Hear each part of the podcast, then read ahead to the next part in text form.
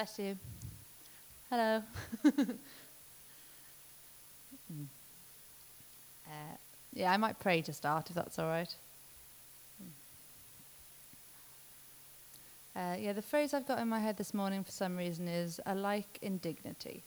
And I thank you, God, that you made us all alike in dignity. I thank you that um, despite our, even though of our failings and that we're so imperfect, as John said, you see your perfection in us that you've bestowed on us, but that you give us dignity and respect and you give us the freedom of choice.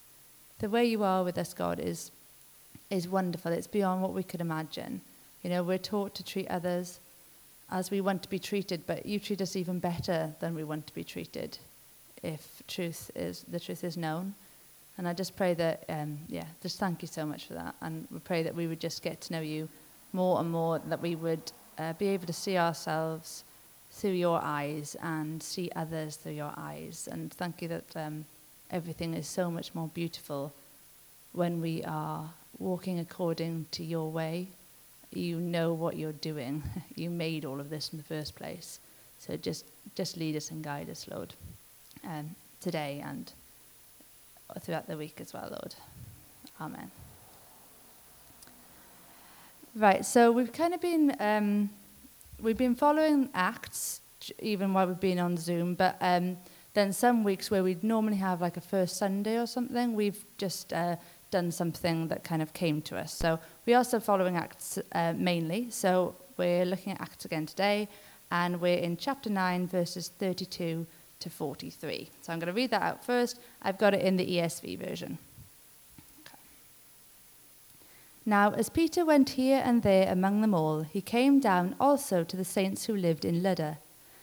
There he found a man named Aeneas, bedridden for eight years, who was paralyzed. And Peter said to him, Aeneas, Jesus Christ heals you. Rise and make your bed. And immediately he rose, and all the residents of Lydda and Sharon saw him, and they turned to the Lord. Now there was in Joppa a disciple named Tabitha, which translated means Dorcas. She was full of good works and acts of charity. In those days she became ill and died, and when they had washed her, they laid her in an upper room. Since Lydda was near Joppa, the disciples, hearing that Peter was there, sent two men to him, urging him, Please come to us without delay. So Peter rose and went with them. And when he arrived, they took him to the upper room.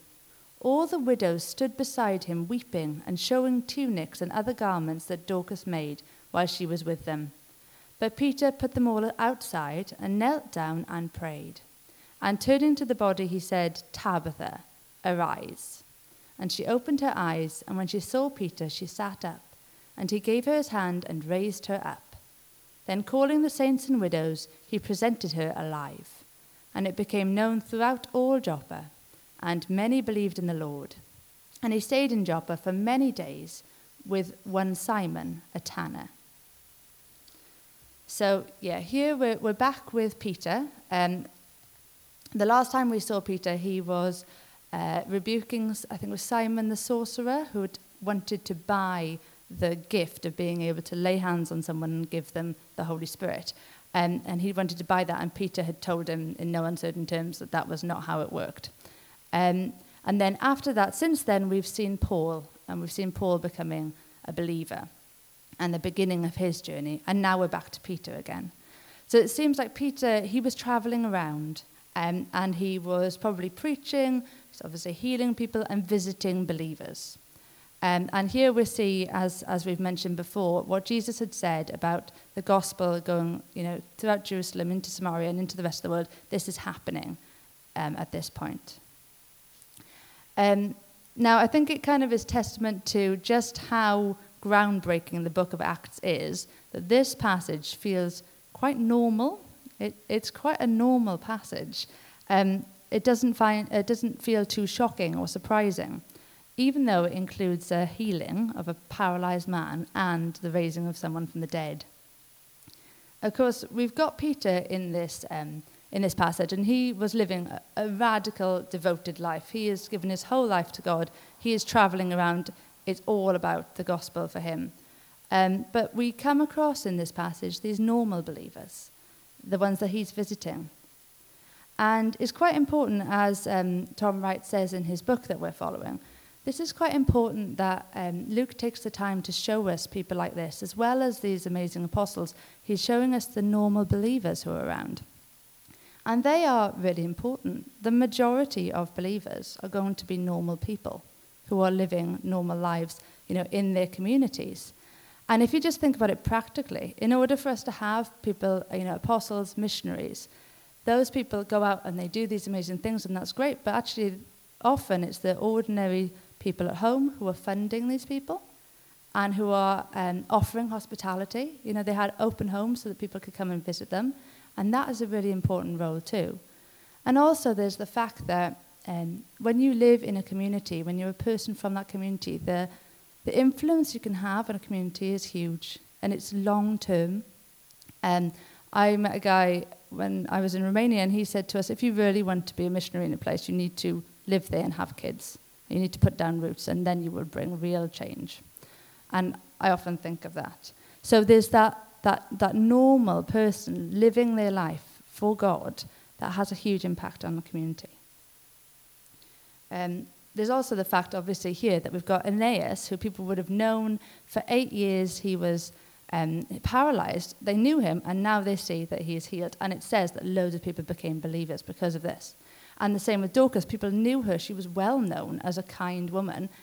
So people who would know, have known her, then known that she died, to see this transformation in her life, that had a massive impact on those around her. And of course, there's with Dorcas too, even before her resurrection and the testimony that that brought. It's the fact that she was uh, just did so many acts of kindness, good acts to those around her. She was well known and she was living the gospel um, and speaking of the gospel through just the way she lived her life. And it's really important. We do need people like Dorcas. Um, that, you know, just by their lives, they're speaking about the good, goodness and the kindness of God. I do think, though, when I was reading this, and we often talk about that, about the actions that we have um, for God, and that is really good, but we have to make sure that we don't neglect the words that we use to. Um, we can often make a bit of excuses for ourselves, but actually, we need to be careful that we aren't more aware and we don't care more about what other people think about us than we do about what God thinks about us and about the acceptance of other people above the acceptance we already have in God. Um, and I was thinking also about how sometimes we think maybe the actions are safer. You know, it is good to do kind works. Maybe we think they're safer. Maybe we'll be more accepted. But this isn't actually always true. Um, to, to act out of the blessings that God has given us, to be a blessing because we have been blessed, is wonderful and it's a testimony of God, but it won't always get you in people's good books. Actually, people are looked at as do gooders, as goody two shoes. And, but the thing is that we do these things because of what God has done for us. Whether we are accepted and um, whether those things are received well, or whether they are rejected and we're ridiculed, it is a testimony to live in a way that shows the goodness of God to others. Yeah, I, I was thinking as I was reading this as well. I think often when we read Act, it is a very exciting book. Um, and we can get wrapped up in the kind of the radical side of things, the things that the apostles were doing. And this is wonderful, and we have to keep reminding ourselves of those truths. But if we're not careful, um, I, I know maybe as a, a, younger believer, I think sometimes I got so um, it's so interested in these things that people were able to do, and some people are still doing, that I kind of was expecting and hoping on those things, and I didn't always notice what was right in front of us. And God has prepared good works for us right where we are right now. And we must not neglect those things. Um, I was reminded of Mother Teresa, a quote from Mother Teresa where she said, we, are, we may not all be able to do great things, but we can all do small things with great love.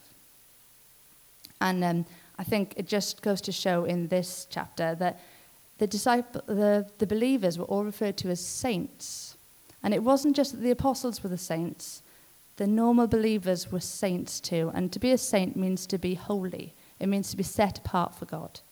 And it doesn't matter if you're, you know, maybe in ministry, your whole life is as a pastor or whatever, where you're going for God all the time and your job's that and everything, or whether you're living a normal life, you are a saint. You are set apart for God and you can live to God. Um, when I read, so when I read this um, passage, I found it really interesting how much it made me think about Jesus' healings. Of course, it's going to, because, um, you know, they're all healings in the Bible by the, the power of, of Jesus' name, by the power of God. Um, and the, the thing to remember as well is that Peter is doing these healings. Peter was there. Peter was there the three times that Jesus raised people from the dead. Peter was there probably for most of, if not all, of the healings that Jesus performed. So, of course, there's going to be some similarities, but there are also some differences. So, I just wanted to have a quick look at that. So, if you look at the, uh, the healing of Aeneas, you'll notice, and you notice in a lot of the healings in, uh, the, in Acts, that um, Peter heals him in the name of the Lord Jesus Christ. And obviously, that's a difference. Jesus used to just be like, You're healed. Um, because he had the power of God in him, because he was the Christ. Um, whereas Peter and the other apostles and disciples, they pray in his name. Um, so that's obviously one difference. But one uh, similarity that I noticed that I thought was quite interesting was that um, when Peter heals Aeneas, he says to him, Rise up and roll up your sleeping mat. And it reminded me, I thought about it and I looked back through the Bible and I noticed that um, Jesus says something very similar a couple of times when he prays for um, the man at Bethesda in John chapter 5, verse 8, he says, Get up, take up your bed, and walk. And then it's the same, uh, similar in Luke chapter 5, verse 23, where, you know, that guy, the lovely story of the guy who was lowered through the ceiling by his friends. When he is healed, Jesus says to him, Rise, pick up your bed, and go home. And I really like this. I've heard people talk about it a bit before, but it kind of struck me again where it's, I love the way Jesus gives them something to do, and Peter does the same thing.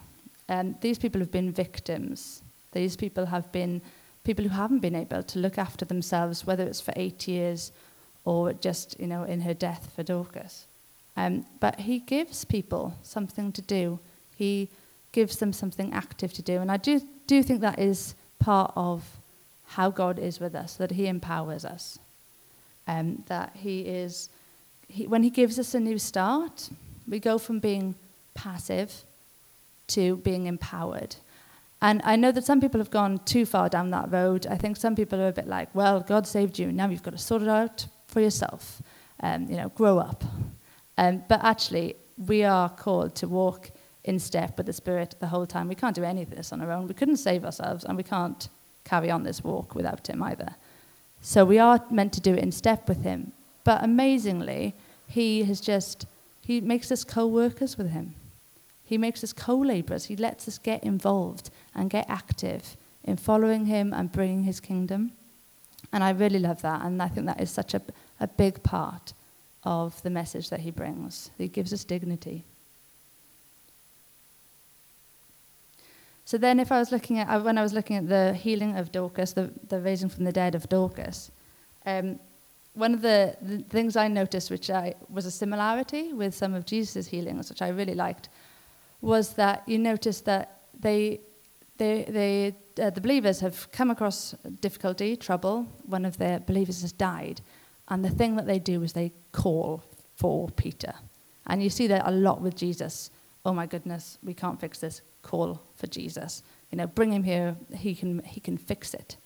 Um, and the same thing is happening here with Peter. And I really like that. And I, it's something that I really hope is true for me and is true, true for us as believers that we would be people of hope, people that would be called on when people face troubles. Now, sometimes that will be to pray for someone who's ill. Um, I've had that happen before, and it's an amazing privilege. But sometimes it is just you bring hope by bringing comfort. You know, we're told to weep with those who weep. And that is really powerful. We're called to that. Um, so we are people of hope that are called in when people are facing troubles, and I think that's really important um, for us today. And the other thing I really liked about this is that, uh, not probably not every single time, but with Jesus, often he was called when people were very ill or just before they died. But they had the faith to call on Peter when she was, when Dorcas was already dead, and they still thought it was urgent that they should call on him.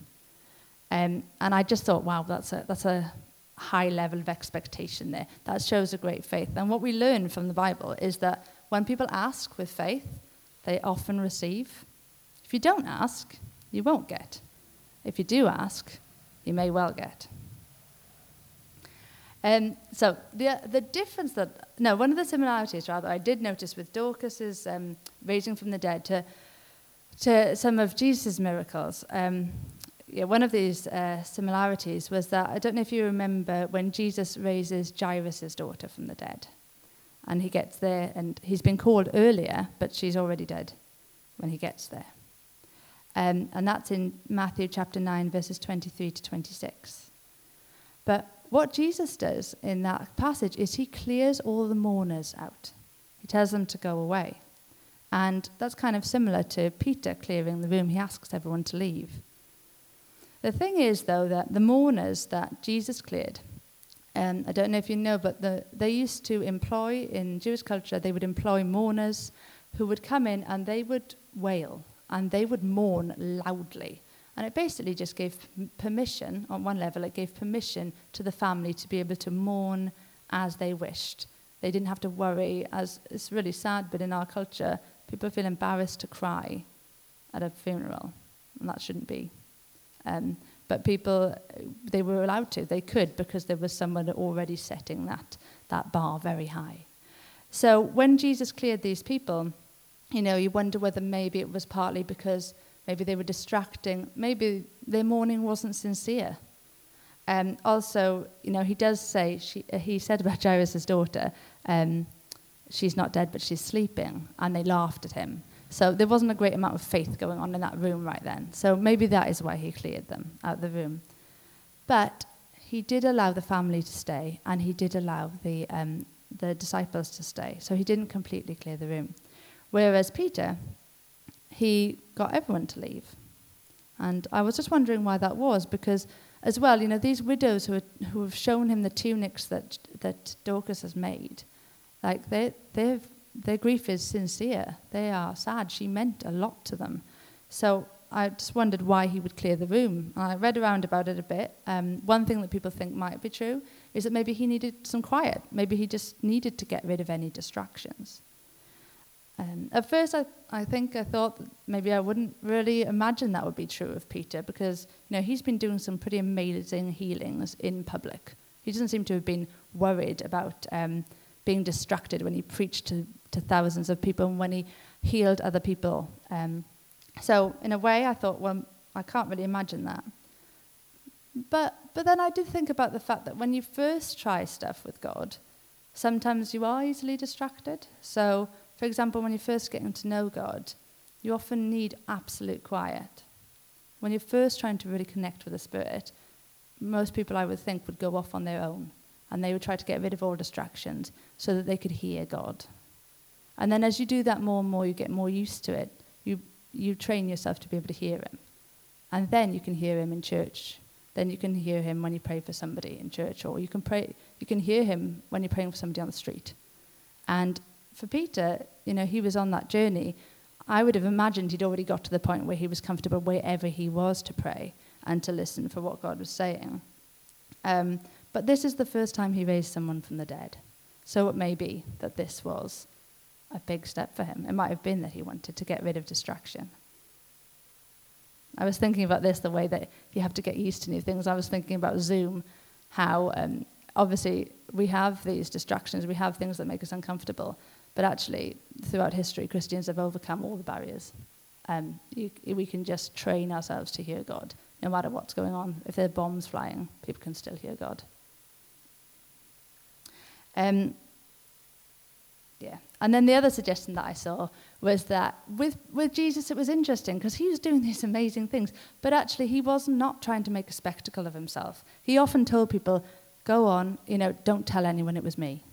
Uh, he, he wasn't trying to draw attention to himself. When he was healing people, it was deeply personal. Like he, he made people feel seen when he prayed for them. He was, he was healing them for them, not so that everybody would know. Um, but part of that was because it wasn't yet Jesus' time. He often said that it's not my time yet. So he didn't want to just draw that attention in on himself. Whereas with Peter, Jesus has had his time. Jesus died and was raised from the dead. So Peter hasn't been trying to hide anything about Jesus. In fact, he's been trying to like shout his name from the rooftops. So I wonder whether that kind of idea of not trying to draw attention, not trying to make a spectacle, maybe doesn't fit here. So I don't know what the answer is really. There's, there's a couple of different reasons why he might have done that. But what I found comforting was as, as I thought about it and as I was reading about it, was the fact that like when you look at Jesus' miracles, nearly every single one was different. He did really different things each time. Like one time he made mud with spit and dirt to heal somebody, and he didn't do that other times. And it's just that fact that Jesus, when he heals us, it's really personal. He sees us as an individual. Um, and it's the, the truth that the Bible is not a textbook. I loved when I read a while ago, and it really helps me to understand the Bible, that somebody said that the Bible is not a theological book. It's not a, well, it's not a, um, a philosophical book, but it is a practical book. It talks about things that really happened. And when we read it, like, it can help us to understand things that are going on right now, but it's not like we can lift up this formula and put it down on our, in our lives. If you utter these words and shake your hands in this way, then it's going to work. That's not how it works with God.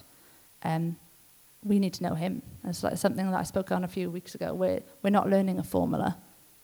We're not getting to know a formula. We're getting to know a person. And it's all about being in communion with Him. And He'll lead. Um, so when I first, the reason I've read the passage today in the ESV version is when I read it the first time, when I was preparing for today, I really noticed how many times it says to raise up. He rose up to, to rise. Um, and it's not the same in every single uh, translation, but I like the way um, he tells Aeneas to rise in this, in this translation. And it says that he raised up Dorcas.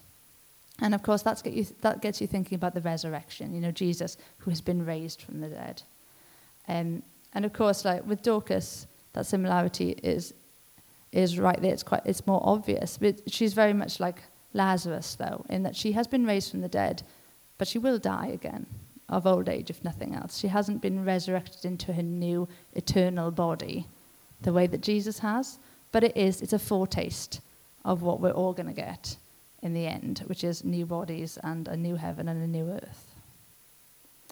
Um, and I was just thinking as I was reading it um, about the fact that raising someone from the dead and somebody being healed from paralysis just feels really normal and not particularly exciting after all the stuff that's come before in the book of Acts.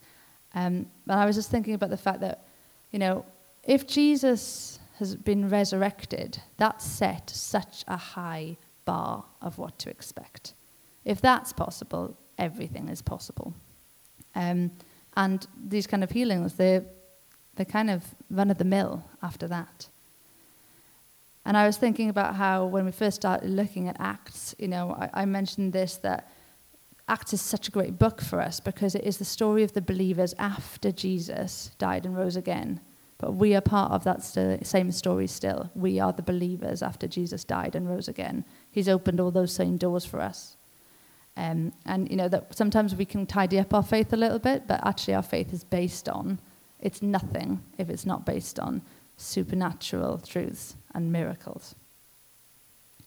So there is that that um, it is important for us not to kind of dull that down. It's Im- important for us to expect and embrace these kind of things with God because He is able to do it all. But I do also like the fact that in passages like this, you get a glimpse of the normal everyday as well. And then it's not one or the other, actually, it's both together. Um, you know, you have people like Dorcas who are just living a very ordinary life, but she is touching people's lives for God. Um, and I, rem- was remi- I was reminded of Colossians chapter 3, verse 17, where it says, And whatever you do, in word or deed, do everything in the name of the Lord Jesus Christ, giving thanks to God the Father through him. And I just feel that this, this passage helps us to remember that there is room for the supernatural in our lives, but there's also room for the normal, everyday slog of doing good, whether it's recognized or not. And whether we are living lives where we're completely devoted to God, you know, as our job, or whether we are doing a normal job, we can do all of it for the glory of God. And uh, it's all precious to God. So I'll just finish with a prayer.